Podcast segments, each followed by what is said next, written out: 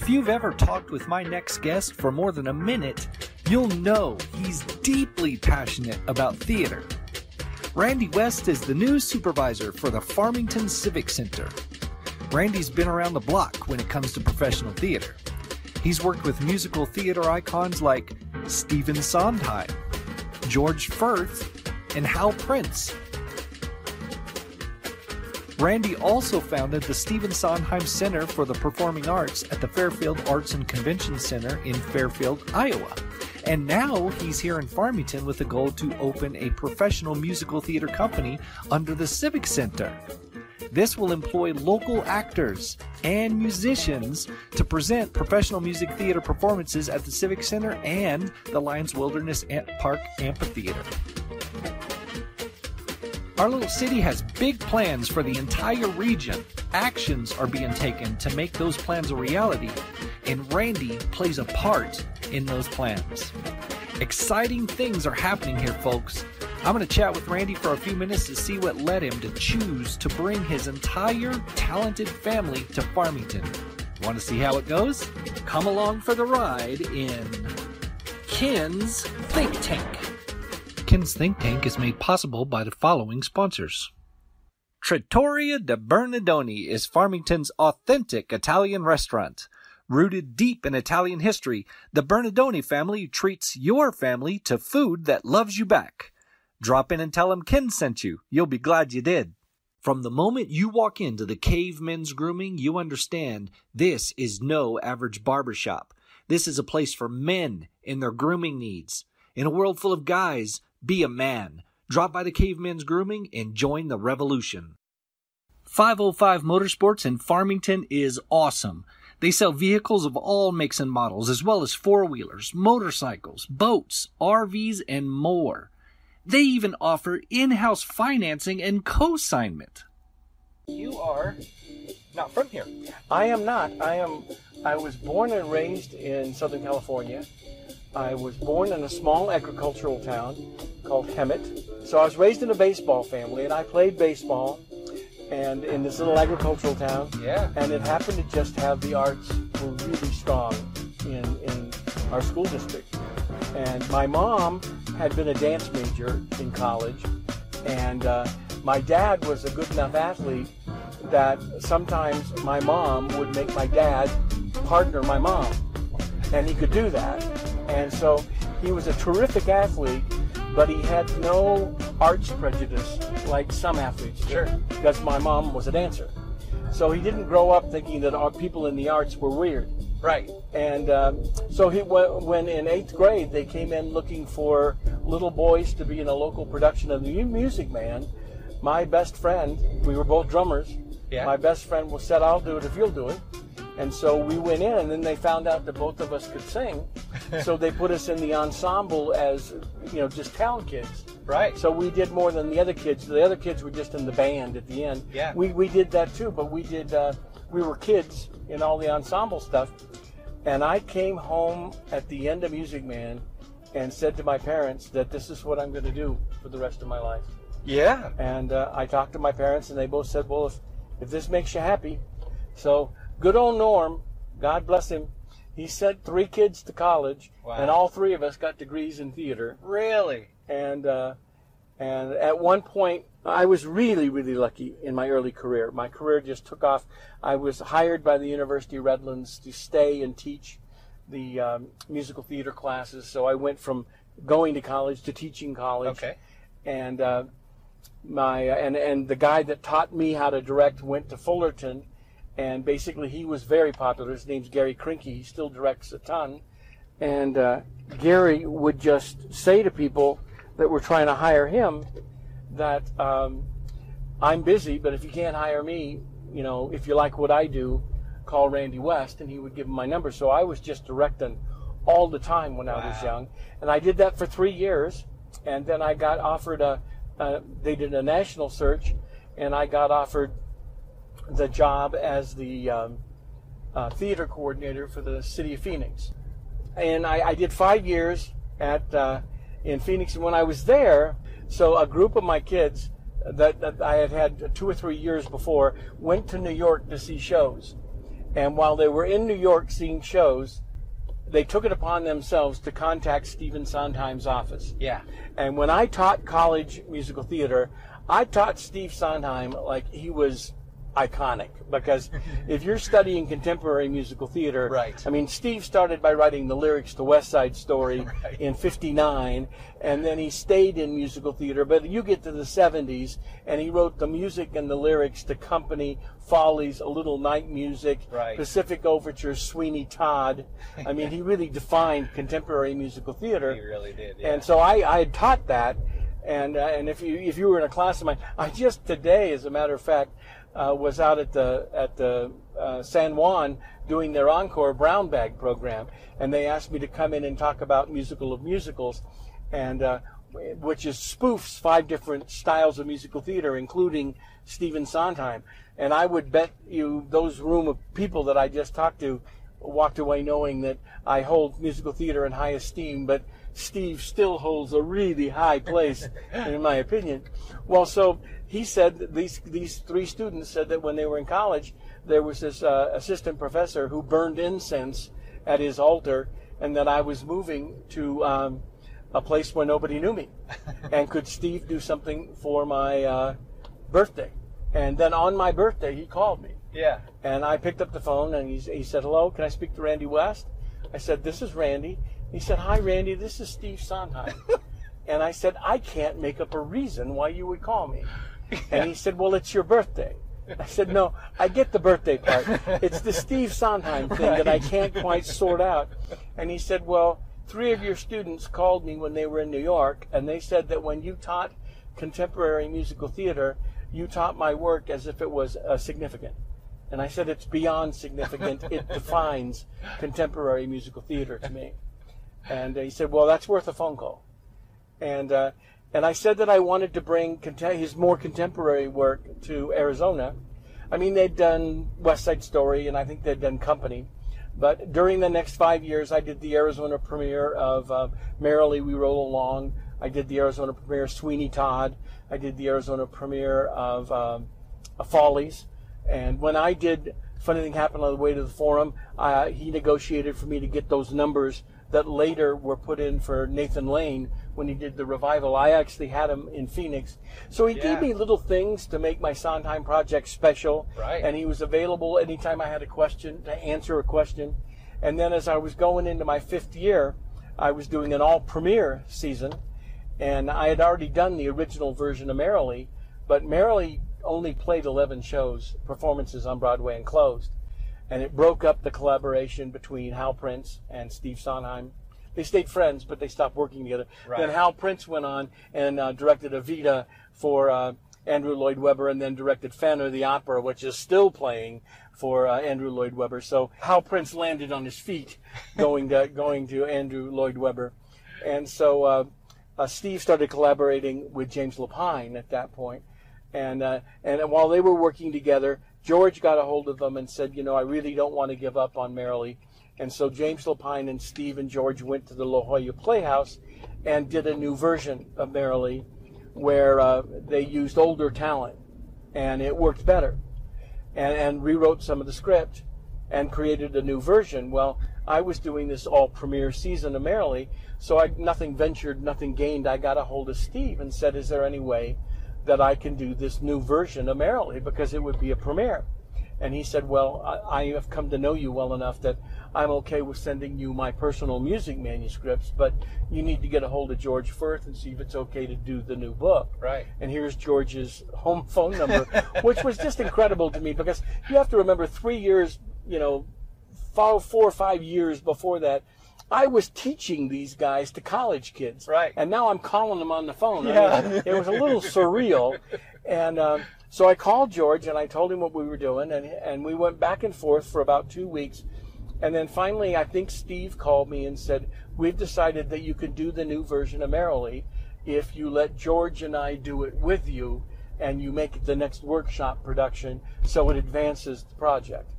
And I said, well, of course I would do that. I said, that's crazy.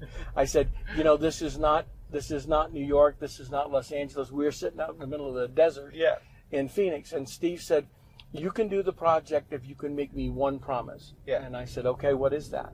He said, You need to promise that the creative process is the most important thing to you. Oh, and I said, I can make that promise right now. Yeah. I said, It's always been. yeah. So six months before I was supposed to direct Merrily, I get a phone call from George, and he said, "Aren't you directing Merrily in six months?" And I said, "Well, I think so. Why?" And he said, "Well, when can you be in Hollywood?" And I said, "When do you want me?" And he said, "How about Monday?" And I said, "Okay." And he gave me directions. Monday at nine o'clock, I was at George's house. He took me in. He got me coffee. We went down to his study.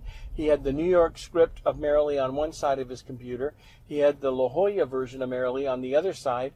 And he typed, Merrily We Roll Along, Act 1, Scene 1. And he turned to me and said, What do you think? and uh, I said, I think it's your play, sir. I'm, I'm happy to help in any way you want. but uh, I, I, I certainly would not presume myself as somebody that could write your play. And he, and he started writing and he said, What do you think about this? Well, if we take this from here and this from here.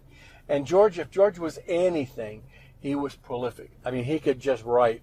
Stuff would just flow out of him. Right. And occasionally, you know, I would say I would suggest a line, and it would get in there, and uh, and then we would we would write so much, and then we would call Steve, and we would read it over the phone, or we would send it to him, and then he would give us notes. And it the Hal Prince formula was that the director got to be the third collaborator in the Wow. creative Yeah. process. So I got to be in part of that for six months Yeah. and I learned more about musical theater and, Oh, and, and particularly new work. I mean, how new work is adjusted. yeah. You know, I would say, well, you can't do that because of this. And they would say, but can't we just change that? And I said, well, you wrote the play. You can change anything you want. I'm just saying, if you change this, you need to change that. Right. At the end of my doing Merrily, um, it was a successful project, and uh, I'd just done five years as the theater coordinator for um, the city of Phoenix, and Steve had worked with me for six months, and we just finished a successful project. And Steve said, "You know, Randy, you have become a very big fish in an Arizona pond, and I think you need to get in a bigger market." Yeah. that you're ready to move up. And I said, Well, like where? And he said, Well, maybe San Francisco. I just quit my job and I moved to San Francisco. And Steve called five or six theaters up there Yeah. that were terrific theaters. And Steve Sondheim is huge in San Francisco. Right. And he called these theaters, and everybody knew who he was. And he called the artistic director, and he said, I'm sending you a director. You should hire him. And Yeah. so I had artistic directors calling me.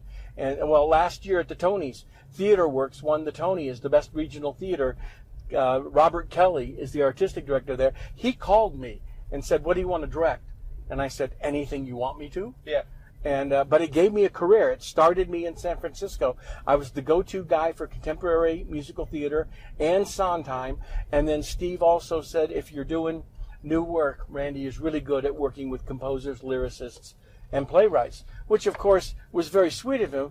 But Merrily was the first time I had worked with a Yeah. lyricist, playwright, or or, or a, um, a composer. Right. And so uh, I got suddenly a lot of new work, and I was working a lot in San Francisco. But meanwhile, my agent called and said, um, uh, "There's a medium-sized television production house that's looking for a head of production. Do you want me to submit you?"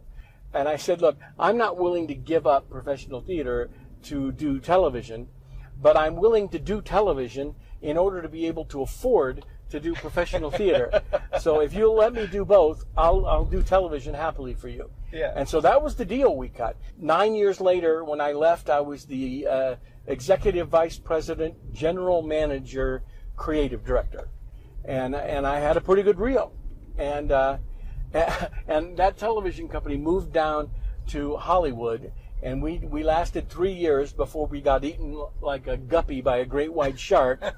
Uh, but I did the whole Hollyweird thing for three years. Yeah. So I I did pickup work for a couple of years, and in the uh, year I guess, and then um, a company that I'd heard of in Fairfield, Iowa, ran an ad in the Hollywood Reporter for a creative director, and it was Hawthorne Direct, run by Tim Hawthorne.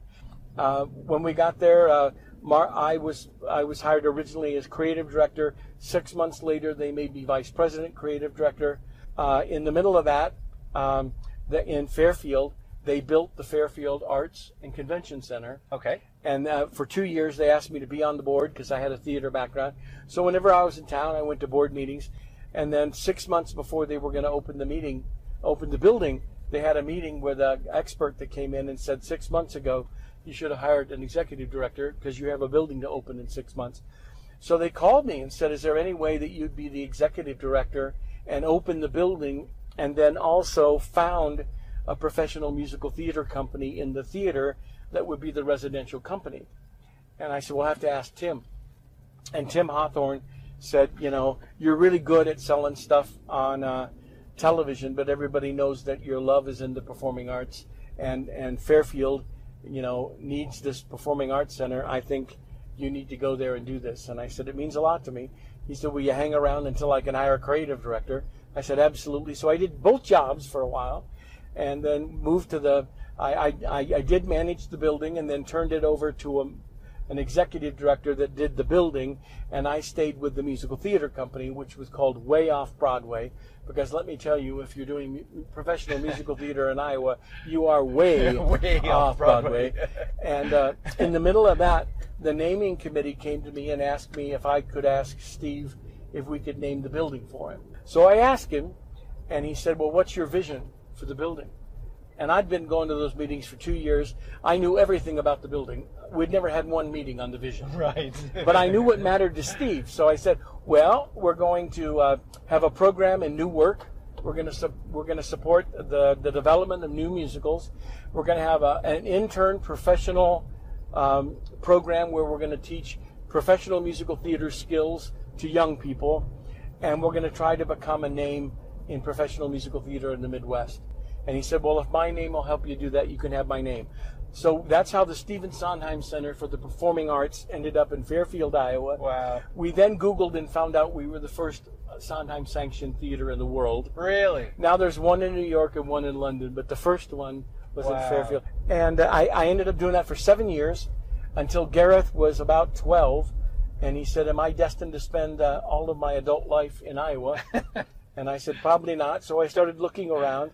I ended up spending about a minute and a half at a theater in Junction City, organizing it for the the the uh, city manager. then I went down and opened a theater in Houston, and that took about a year. And then this theater that I just came from in Great Plains, the Great Plains Theater in Abilene, Kansas, hired me as their artistic director, and they hired Margaret as their education director, and then Margaret finally also became their uh, executive director. And William, our oldest son, they hired as the cinema manager because we were also the cinema. So all of us were employed there. I, I found out about this job and I had a really good conversation with the assistant city manager and Shauna, who's the head of the department. Right. We just talked about all kinds of things. They they emailed me back and said, Randy, this position has come open.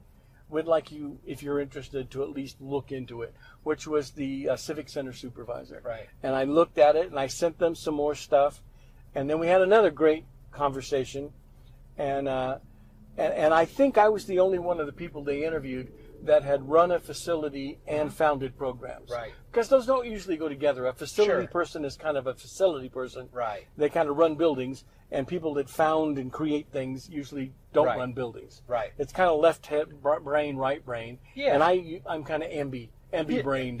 Ambibrain. and uh, and so uh, we got to talking, and and and uh, they Abilene was it's really got some great tourism stuff going, but they can't seem to get all of that oriented on the same page, going in the same direction um, to really grow the town. Okay. And all of that is existing, but kind of on their own. Right. And then uh, I ended up having a conversation with Farmington when they said, read this stuff. And it was about how the mayor and the city council and the city manager and all the people working have this vision that they've already started with outdoor adventure with the uh-huh. Jolt Your Journey. They're redoing the whole downtown to be fit for festivals and big activities. They're coming out of a renovation with the Civic Center and they want to add that as a cultural component. And so here was this city sitting all prepped already in the middle of a plan that they Right. were executing and they said if you came here you could take this cog Yeah. you could do this little component of- of, this big thing I was just really taken with the energy of the people, and um, uh, and I went back to Margaret, and Gareth and I both said, I think we need to seriously look at this. Yeah. And then we had more conversation, and then they said, "Well, bring Margaret, bring Margaret." And we came, and and they met. She met uh, Julie, and she met Natalie, and she met Shauna. All these great people, and a bunch of people from Parks and Rec, and all the Parks and Rec and Creative Art Affairs people. I mean, the people working for the city are terrific people. Yeah. And uh, and we all met down through, and and I'll tell you, to this day, when Shauna talks to a new group and talks about my being hired and my coming here, Shauna always says that we didn't hire Randy, we brought his family to Farmington. Yeah. And that his wife does these kinds of things and his son does these kind of things and his older son does these kind of things and, and we are so happy to have them be, you know, melding into Farmington. And I, I always say that we've never felt more welcomed in an environment ever than we have in Farmington. I, I, I have never taken for granted what I get to do for a living. I mean, Yeah. there are really talented people, and I know a bunch of them that haven't been able to get it put together to do what they want to do Right. with their life. I mean, they're, they're doing it on the side or they're doing it. Sure. I'm to be lucky enough to have it be the thing that you do. Right. Uh, eh, but because of my father, I always fall back on a sports metaphor. You know, um, you have to be lucky enough to have them give you the ball. But after you get the ball, you have to have done your prep and have done your work so that you do don't fumble it, Right. fumble it, that you that you can run with the ball. Yeah. And I've been lucky enough to be be given the ball, and most of the time I've been lucky enough to not fumble not it. So fumble it. I, I, I've been very lucky in my career, and I'm surrounded by a whole family that, that, that makes my work. It's funny when when when I'm doing the civic center, and, and, and little things come up, you know, and somebody will come up to me with something that's that's crucial, and it'll be a family thing, and I say, look, you know, family trumps everything. Yeah. We'll we'll we'll figure a way to figure it out. Let's go let's go work through it. Yeah. And so even though I'm passionate about what I do, I think it's it's a there's a balance in all of it. And I didn't have that when I was young. Yeah. I mean that came to me later on in life, Sure. and I'm so happy that that did come to me. And um, and then to be surrounded by these people in Farmington. I mean, I go back to the fact that I'm a little cog in this whole big moving Farmington, but I will close by saying I, I get because of the way things are trying to go together, I get called into a lot of meetings. Yeah. And I have spent my career, I have been in so many meetings where the people in the meeting were trying to decide why something could not be done. Right. And I have been in multiple meetings in Farmington, which have involved the county and the city and commissioners and people. I was there because of the Civic Center. Sometimes Brent's there because it involves the film stuff. Right. But but you're in that room, and it's a whole room full of people that are all trying to figure out how can we do this. Right. And I, I, I don't know if you know this, but that is so rare to be in a in a in a um, a motivated environment where people are saying, well, we could do this, or maybe you could do that, but we will do this. And by the now, I will be honest. In these meetings, the things that we're working on are not done yet. Everybody got assignments Right. to go see if they could do their parts of them, but everybody went out with something they were trying to get done to come back rather than having a meeting that by the end of the meeting it's dead. Right. We, we left a meeting with something alive that was going in a direction, and that's Right. that's thrilling. I'll tell you. It's ideas versus excuses. Absolutely. Yeah, Absolutely. yeah. Outstanding. Thank you. I'm really excited about, Thank you. about the future. About so the now much. and the future. Me So, too. Outstanding. Well, Come see us. on the show. My pleasure. What I will be here all the time. Thank you. Thank you. I'll look for you. Perfect. I'll look for you. too.